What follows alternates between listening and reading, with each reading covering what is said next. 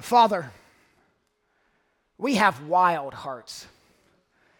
This is not something we are denying. We aren't covering it up. We have a heart problem. We have a secret motive to eye our name in all we do. We hunger and hunt after man's approval and applause. We would rather be seen of men than seen of you. We don't need you to tame our hearts. We need you to give us a new heart. We are living in the already, but the not yet. We face the tension of hating sin, but at times loving it too. Our sins are crucified, but never fully mortified. Even our prayers are stained with sin. So we repent of our repentance. We need even our penitential tears washed in the blood of Christ. Of all hypocrites, grant that we may not be evangelical hypocrites who sin more freely because grace abounds who love expository preaching and theological singing, but live unholily, who say amen, but whose private life would make others say, oh my. We excuse our sin of anger by blaming it on others' slowness. We excuse our sin of gossip by saying we were just venting. We excuse our neglect of your word by saying we were too busy. See, Lord, we have a heart problem, and it will stay that way unless your word does what your word does. We need you to go to work in us. We need you to slice us and dice us to remove the affections for sin. We need your word to melt us that we might be molded into the image of your dear Son. Church, before I end this prayer, and you lift your heads. Before that, would you pray this silently? God, my heart is an idol factory.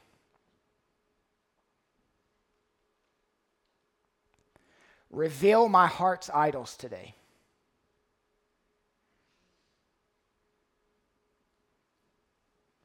Show me an idol and I will crush it.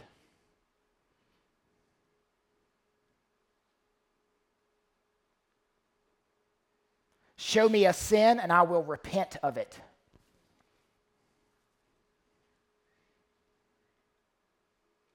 Show me mercy, and I will cling to it. Father, this is not merely the prayer of the sheep in this room, this is also the prayer of the shepherds in this room. This is our corporate prayer. Amen. The church is on dangerously good terms with the world.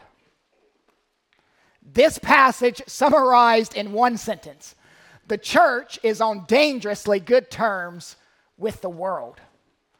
That's true in this text, and that's true in our day. Jesus made a people for his own name in Corinth. He, he called them, He redeemed them, He set them apart. They were His people in that big, fun, exciting, wealthy city. They were in the city, but they belonged to the Messiah.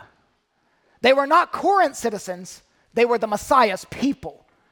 He wanted them to live out the gospel in that pagan environment. They were never to fit in, they were always to stand out. They were in Corinth, but they shouldn't fit in Corinth. They should misfit in Corinth. They were supposed to be the Messiah's misfits, always out of place in the culture, but always at home in the corporate gathering. Uh, here's how the text breaks down the Messiah's misfits fitting in perfectly, verses 8 through 13. The Messiah's misfits facing fatherly correction, verses 14 through 21. The Messiah's misfits fitting in perfectly, the Messiah's misfits facing fatherly correction. To demonstrate that the Messiah's misfits are fitting in perfectly with Corinth, Paul employs some sanctified spiritual sarcasm. He's not a little bit sarcastic, he's a lot of bit sarcastic. And some people are shocked by sarcasm in the Bible. They think the Word of God should only contain careful, logical arguments. However, there are appropriate times for heavy irony and stark sarcasm. This is not Paul's main way of teaching, but he deploys it here. To those who read this text and come away saying, this is just plain ridicule, Paul is taking this too far. I respond, I don't need to rescue Paul from his own words. God inspired it and preserved it, so you don't need to psychoanalyze it. But Paul's a prick. Well, he, he's an inspired prick. Submit to the inspiration of Scripture. Don't stand over it, stand under it. It's time for us to unpack this brilliant example of apostolic sarcasm.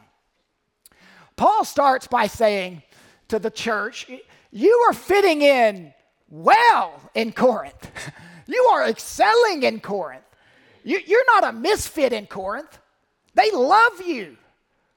The city that hates your Christ somehow loves you.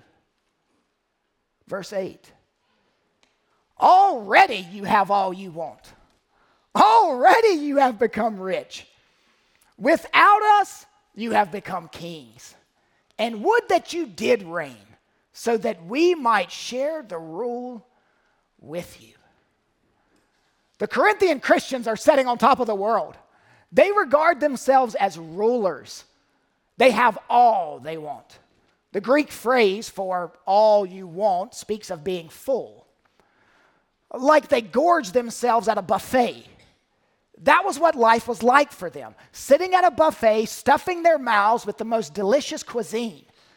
Their manner of life was characterized by feeding the flesh, not starving it.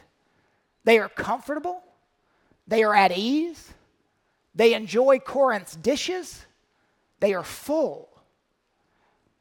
But they aren't just full of food and full of pleasures, they are also full of themselves. They are behaving like self assured rich people who couldn't see their own spiritual poverty. They have a bloated self importance. They are smug, success oriented. Paul says, You've come to reign without us. You didn't need our theology to reach your position in Corinth. You didn't need our counsel.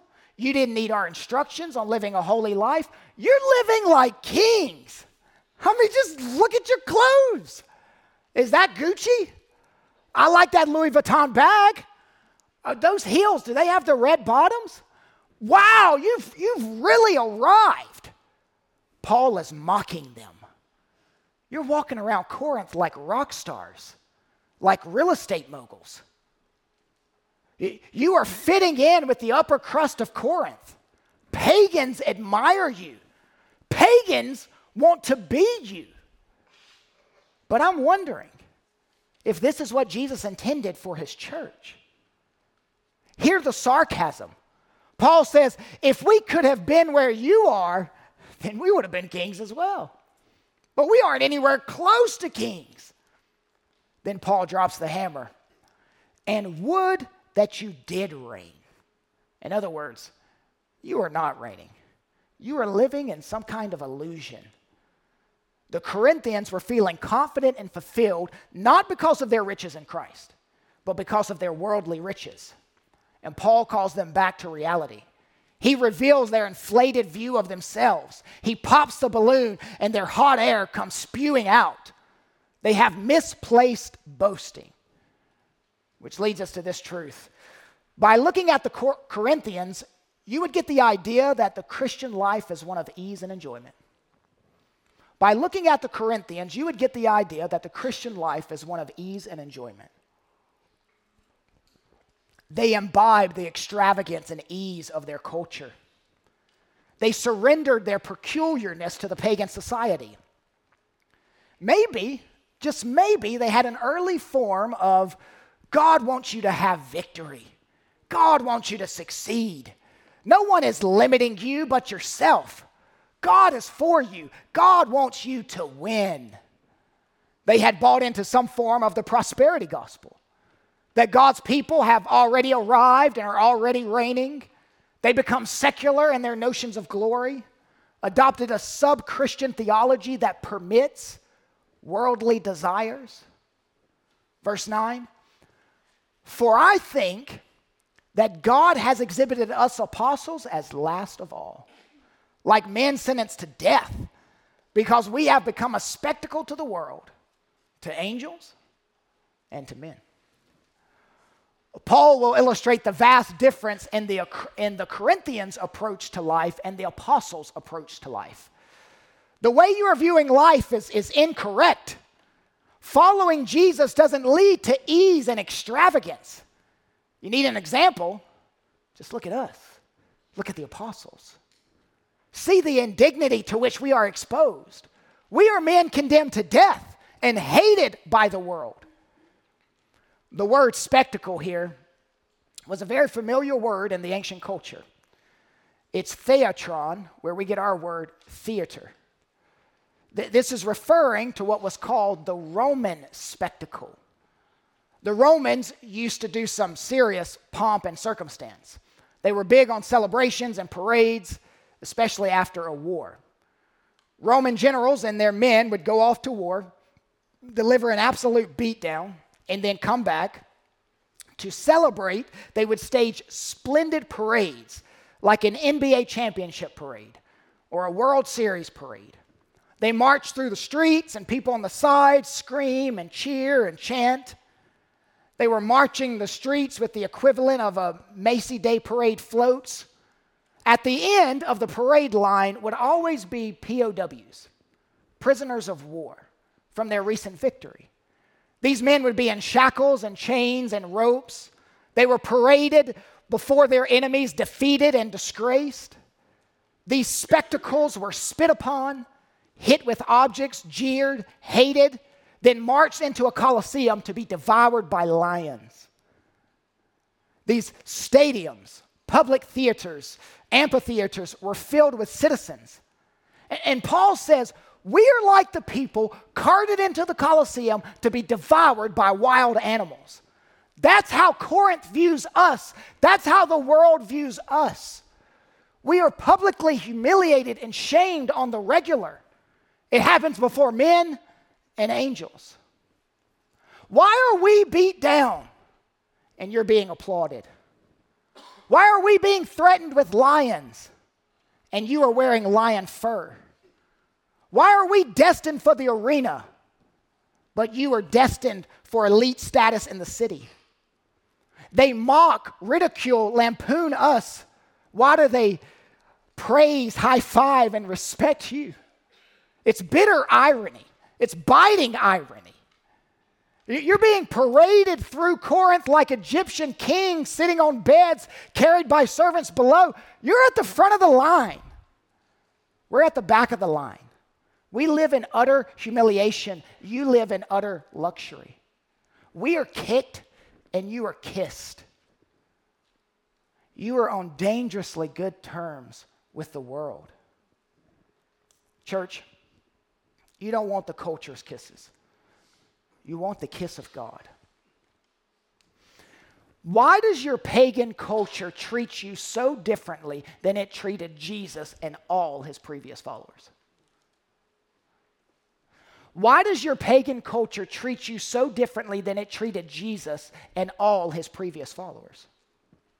Why is your life not marked by this hostile opposition that seems to mark the life of everyone who followed Jesus in the Bible? There's a disconnect somewhere. You must evaluate your Christianity using Pauline, not Corinthian criteria. Look at verse 10. We are fools for Christ's sake, but you are wise in Christ. We are weak, but you are strong. We are held in, you are held in honor, but we in disrepute. The we is emphatic, three times we, we, we. Paul juxtaposed his life following Christ with their life following Christ, and there was a vast difference. Hear the ridicule. We are fools. You are wise. We are weak. You are strong. We are despised. You are held in honor. This verse is dripping with irony. Why does Corinth view us as enemies and view you as friends? They are giving you awards, they are giving us arenas. You are recipients of certain honors. We are recipients of certain whips. Corinth stands when you walk into the room. They curse when we walk into the room. To be clear, I am not saying your life needs to look exactly like Paul's. I'm saying if you are not facing opposition for the gospel, then you are not being loud enough. Men, why do pagans at your job feel no threat or conviction when you are around? Ladies, why is it that women who have obvious, unconfessed sin in their life like to hang out with you? Kids, following Jesus means you will not be popular in your class. Business owner, do you lose any customers? Any customers for taking a stand for Christ? Social media fiend, how is it that you are connected online with so many Christ deniers, yet they never push back? Something is wrong when a world that hated your Christ loves you. The Roman spectacle isn't the only one we should be thinking about. We should also be mindful of the Christ spectacle. He was also paraded before his enemies, defeated and disgraced. He was spit upon, hit with objects, jeered, hated, then marched not to a coliseum but to a cross. Men and angels beheld the scene. On that cross, Jesus bore the penalty for our sin. The least you could do is bear reproach for following him. And I don't care what churches try to portray. It is never the cool, hip thing to follow Jesus Christ. A coffee shop in your lobby doesn't erase the disgrace. A gifted musician with torn jeans and $400 sneakers will never remove the reproach. You need to stop selling Christianity like it's the cool thing to do. No, I will tell you, non Christian, if you follow this Christ, it may get you killed. Verse 11 To the present hour, we hunger and thirst. We are poorly dressed and buffeted and homeless. Paul effectively says, as I write these words, my stomach is growling, my mouth is dry. Church, remember in verse 8 where it said, You have everything? In the Greek, you are full. You have a, you, you have a feast of food stuffed into you. Paul draws a comparison here. We are starving. You are replete, rich, reigning, and we can't even eke out a living. All these other followers of Jesus, because they are following him, they are socially and economically a disadvantaged people, but somehow you found a way around that? I look homeless, I'm miserably clad, and you're finely dressed? You are living like kings.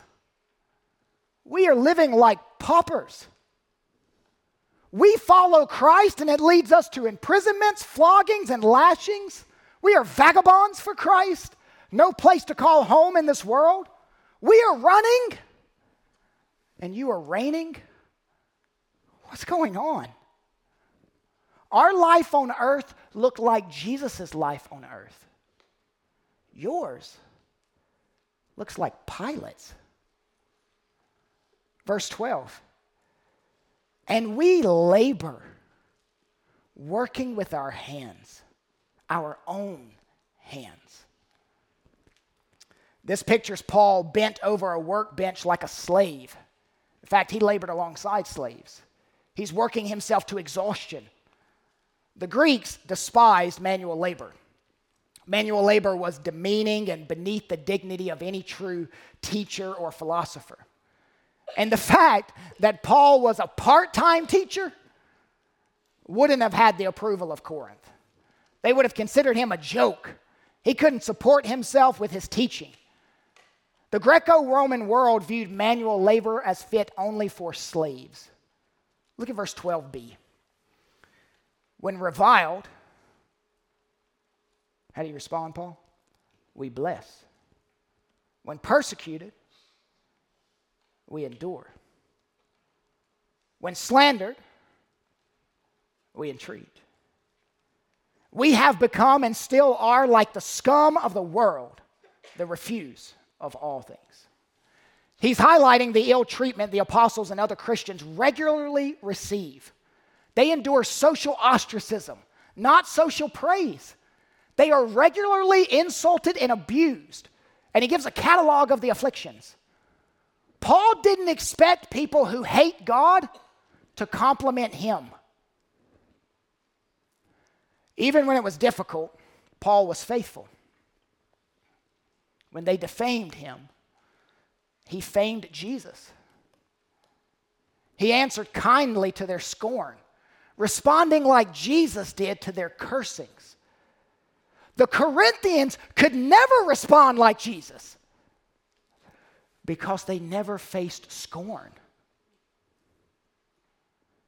The text says, We have become and are still like the scum of the world, the refuse of all things. Here's the word picture there. We, we are the muck that you scrape off the bottom of your shoe. We are the filthy residue of trash, dirt, mud, excrement. We are the garbage of the world, not the glee. Let's understand, Paul is not announcing some strange way to follow Christ. This is the way. Paul is not announcing some strange way to follow Christ. This is the way. It is narrow and scarcely traveled. Don't misunderstand this passage. Paul is not playing a victim card or eliciting pity. He's simply under no illusions about the place reserved for him in the world. The Corinthians were living under a worldly illusion that you can follow Christ and still be admired by the world who killed him. Paul had no such illusions. Remaining loyal to the gospel will not bring worldly fame or success. It does not earn an attaboy from the world. Jesus said this in John 15. When the world hates you, know that it has hated me before it hated you. If you were of the world, if you were of the world, the world would love you as its own. But because you are not of the world, but I chose you out of the world, therefore the world hates you. Could you imagine Jesus teaching that and then someone raising their hand? But Jesus, they all love me. That's not an option. You can't create your own categories. Don't feel shocked or scandalized when you suffer for following Christ. What's unusual is not that we suffer, but when we suffer, we do not become bitter or angry. We suffer well. We suffer patiently. We don't lose hope. Paul experiences rejection from the world and he keeps going. They were not taking away from him anything he expected to keep in this world. Sometimes suffering will be less intense than others. It will vary from age to age and country to country, but proclaiming the gospel always invites opposition. You say, Kyle, I want to have Christ, but not be viewed as a misfit. I want to go to church and be committed, but not be viewed as a freak. Jesus doesn't give those options. Non Christians, this is your moment of truth. Do you want Corinth or Christ? Do you want the applause of men or the redemption of Christ? God has graciously given you another opportunity to repent and submit to the lordship of Christ. This may be your last hour. Turn to Christ. Look and live. Take hell on earth now for the glories of heaven later. There is no hell the world can put you through that compares to God's hell. That hell is eternal. The, the hell you may go through on earth is, is temporal.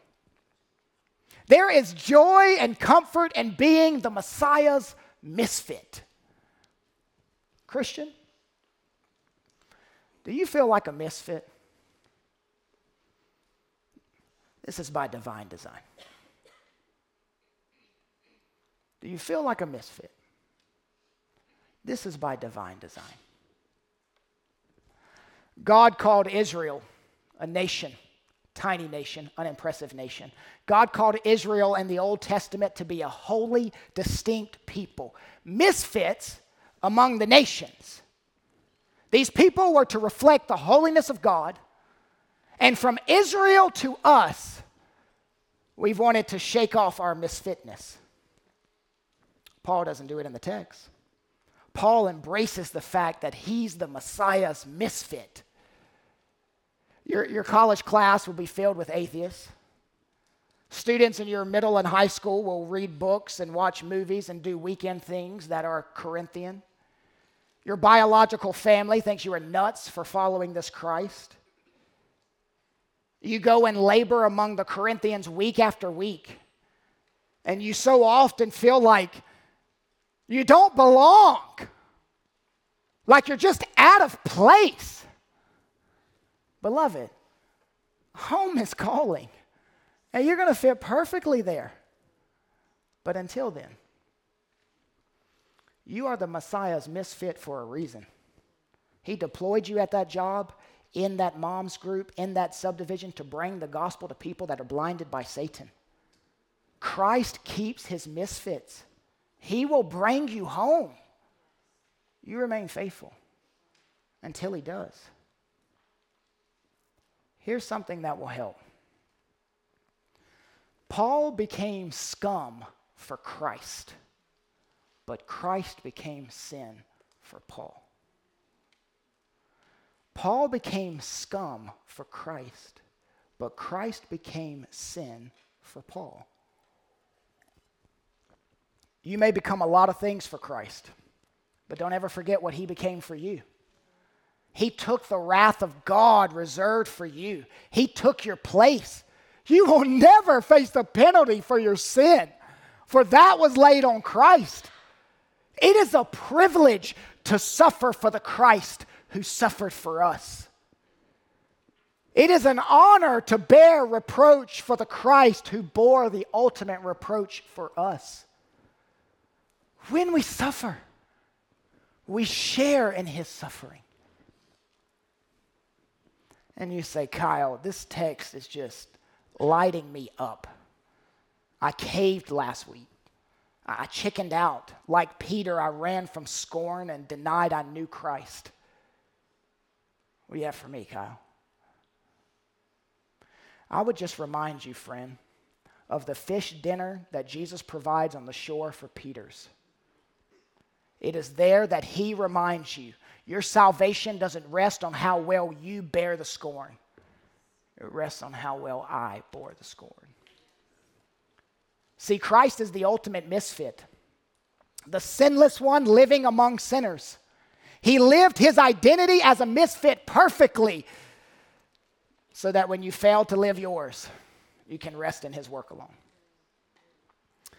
The Messiah's misfits fitting in perfectly, verses 8 through 13. The Messiah's misfits facing fatherly correction, verses 14 through 21. Verse 14.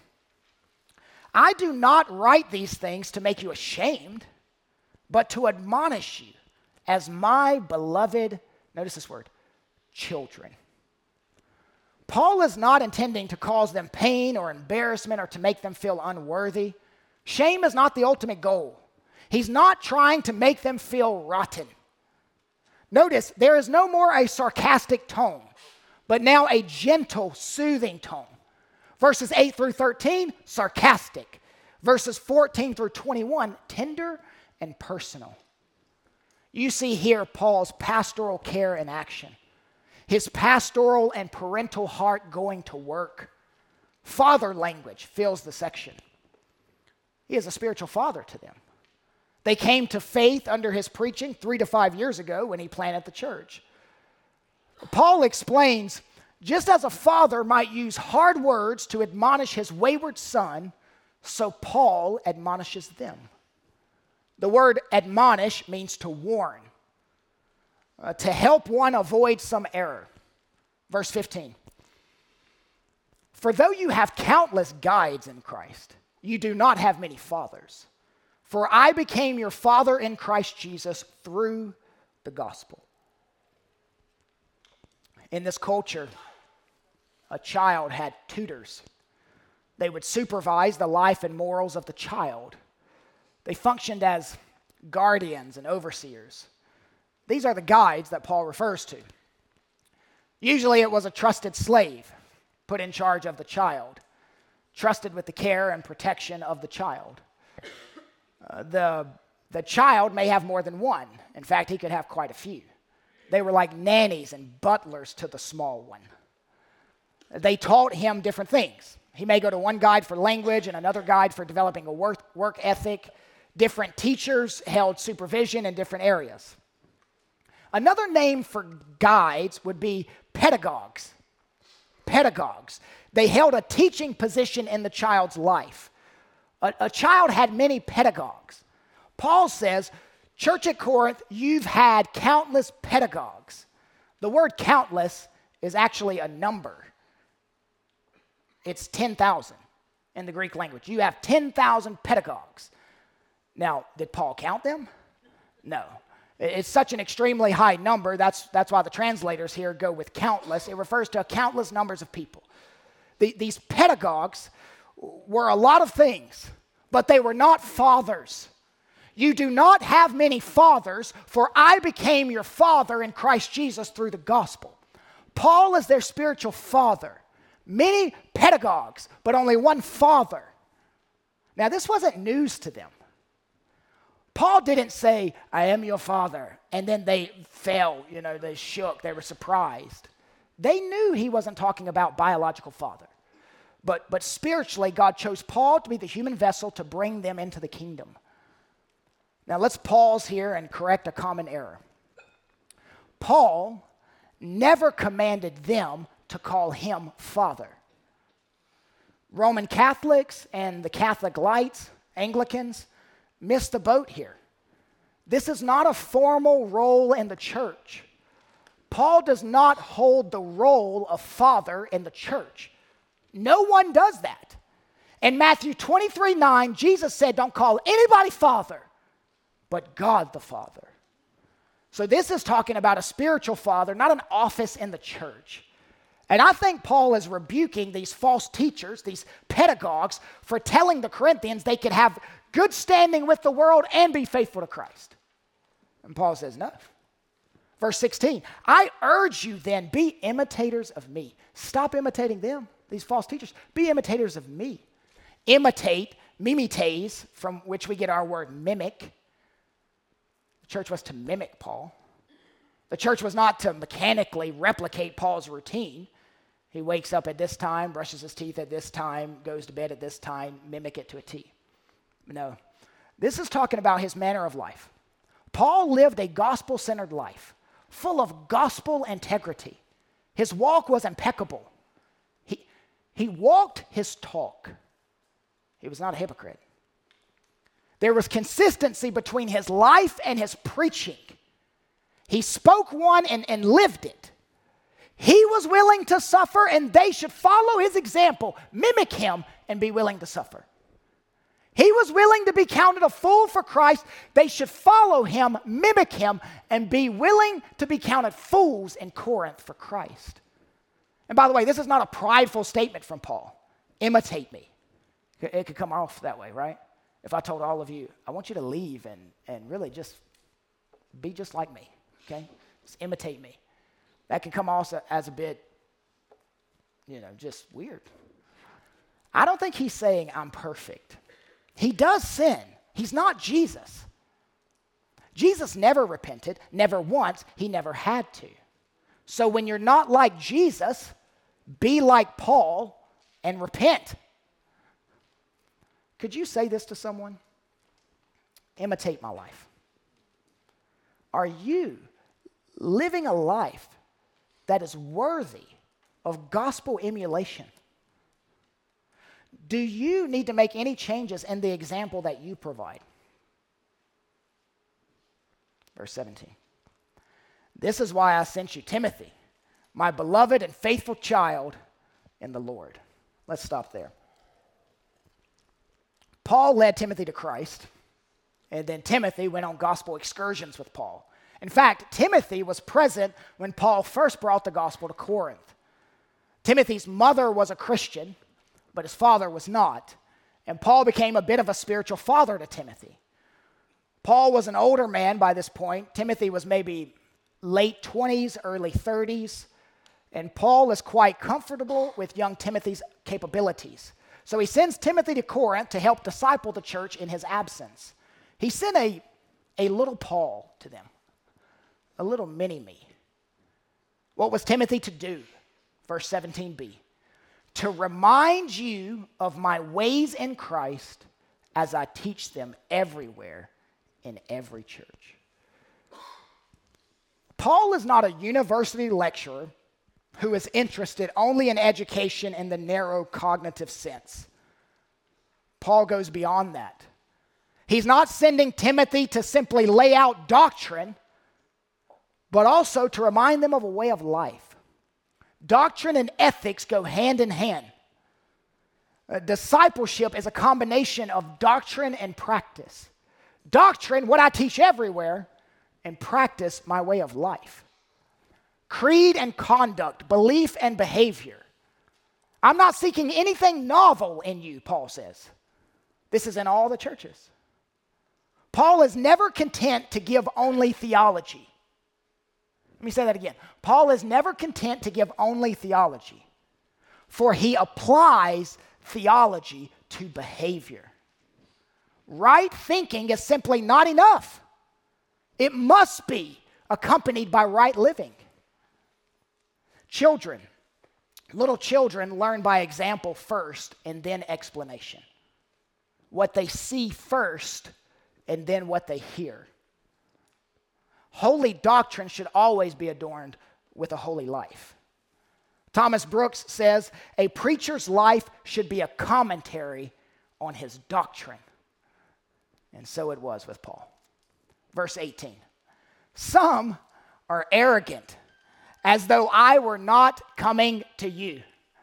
This church had a, had a serious problem with pride and self will.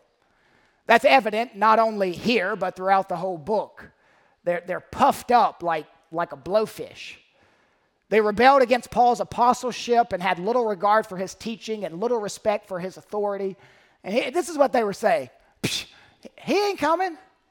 He ain't coming. They think Paul will not come and reprove them. This letter is read in the corporate gathering, so whoever this some were, they're being publicly called out. They were a small number of people that virtually shaped the opinion of, of everyone. They had nothing to gain from adherence to Paul and nothing to fear for, from opposing him, so they believe. So Paul reaffirms his intention to visit. The best way to humble a prideful mouth is to show up. Verse 19. But I will come to you soon if the Lord wills, and I will find out not the talk of these arrogant people, but their power. Notice Paul couches his promise to visit in the will of God. Paul doesn't view himself as a free agent, he is God's agent. He is subject to the Lord's direction. R.C. Sproul says in Paul's absence from Corinth, some of the believers there were calling into question his apostleship based on his apparent weakness. Humility is in order, and Paul intends to bring it. I'm going to expose their lack of power. Paul is effect- effectively saying he's going to call their bluff. He's going to find out if they're all hat and no cattle. You know, that's a Texas idiom. They're all hat and no cattle. Not a lot of Texas people from here, obviously. Verse 20. For the kingdom of God does not consist in talk, but in power. They talked a big game. They're hiding behind a wall of words. Anyone can use words to persuade the naive. Talk is cheap. D.A. Carson said, Paul will expose them for the empty religious windbags that they are. Verse 21 What do you wish? Shall I come to you with a rod or with love and a spirit of gentleness? Now, is this trash talking? like, you're going to come walking over here, but you're going to be limping back. That's what my mama used to tell me all the time. you're going to come walking over here, you'll be limping back. The, the pastoral gloves come off, and it seems like the boxing gloves go on. The, the, the rod, this, this staff, this stick, is what children were spanked with. If Paul needs to come in like Jesus cleansing the temple, he will. The idea is what would you like me to do? I will respond, how I respond will depend on you and how you respond to my letter. Do you want me to come in as a severe disciplinarian who makes you toe the line or as a good friend and counselor? Paul isn't hoping for a showdown, he's hoping for hugs. But the choice rests with them. If they repent, he will not bring the heavy hand. If they do not, if they continue in sin, he will bring the heavy hand. In modern vernacular, it better be cleaned up before I get home. You are watching discipleship take place. You are watching discipleship take place. You say, Kyle, I want to make disciples. Well, you're watching it take place. It involves frustration, calling out sin, reaffirming your love for people when they get offended, and if necessary, giving ultimatums if they don't drop their sin. Now, do you want to be a disciple maker? Disciples are ultimately made by people, not curriculum. They are not mass produced, but hand fashioned one relationship at a time. A long, extended, many times awkward relationship. Paul has humility and confidence. He's bold in helping others grow in Christ. You have to be bold. And beloved, you can't always associate genuine love with a softness of speech. Sometimes love gets stern. We need to hear that again. You cannot always associate genuine love with softness of speech. Sometimes love gets stern. Richard Sibbes used to talk about taking the soul to task. Are you willing to take the soul to task? You see them in sin and you call it out. Like a father, Paul says, Stop drinking out of the toilet. Are you willing to call out sin and stay, say, Stop drinking the toilet water? You say, Yep, got it, Kyle. Got it. Since Paul was sarcastic in calling out sin, I can be sarcastic in calling out sin. Well, no. There's a big difference between Paul's sarcasm and yours. His was inspired, yours is obnoxious.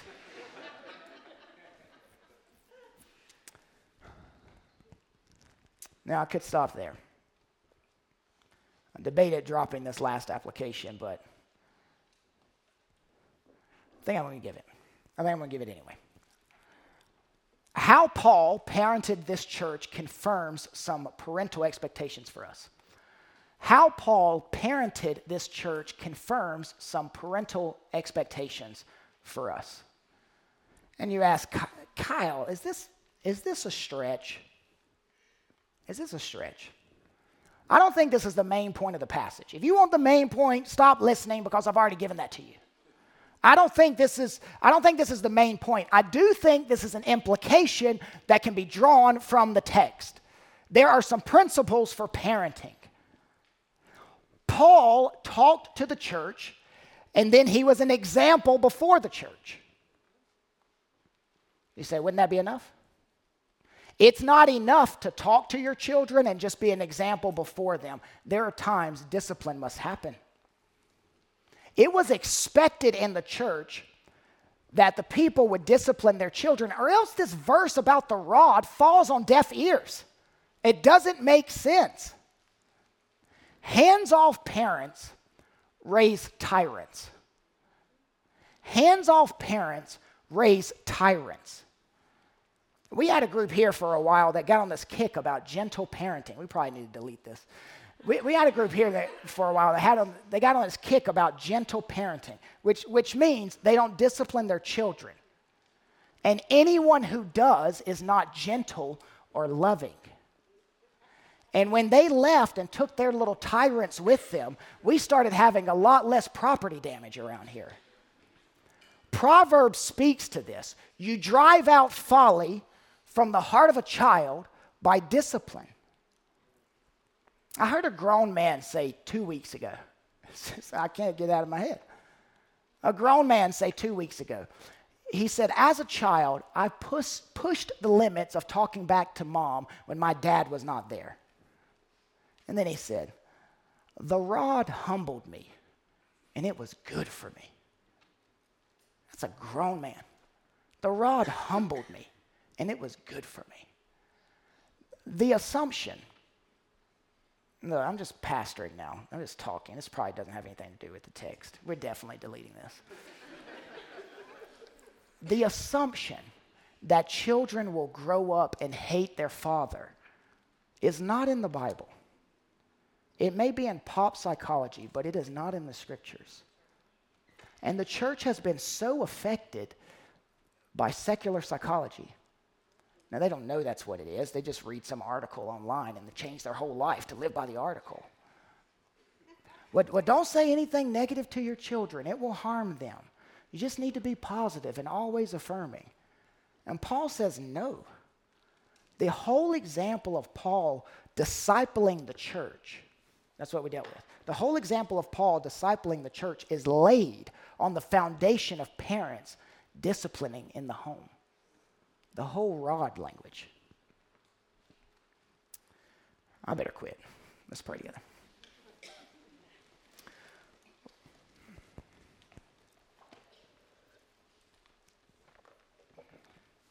Father, help us not to be an arrogant church. Help us to bear the reproach of following your Son and to do it gladly. We say with Jeremiah, we found your words, we ate them, and they became our joy and delight. Thank you for this good text that fed our souls. We love thee. Amen.